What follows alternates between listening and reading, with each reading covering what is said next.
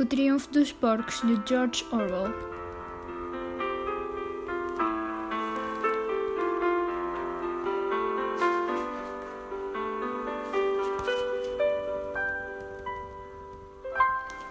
Animais de Inglaterra, animais da Irlanda, animais de todas as terras e climas.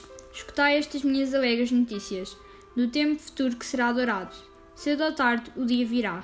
O homem tirante será destronado os produtivos campos da Inglaterra serão passeados só por animais.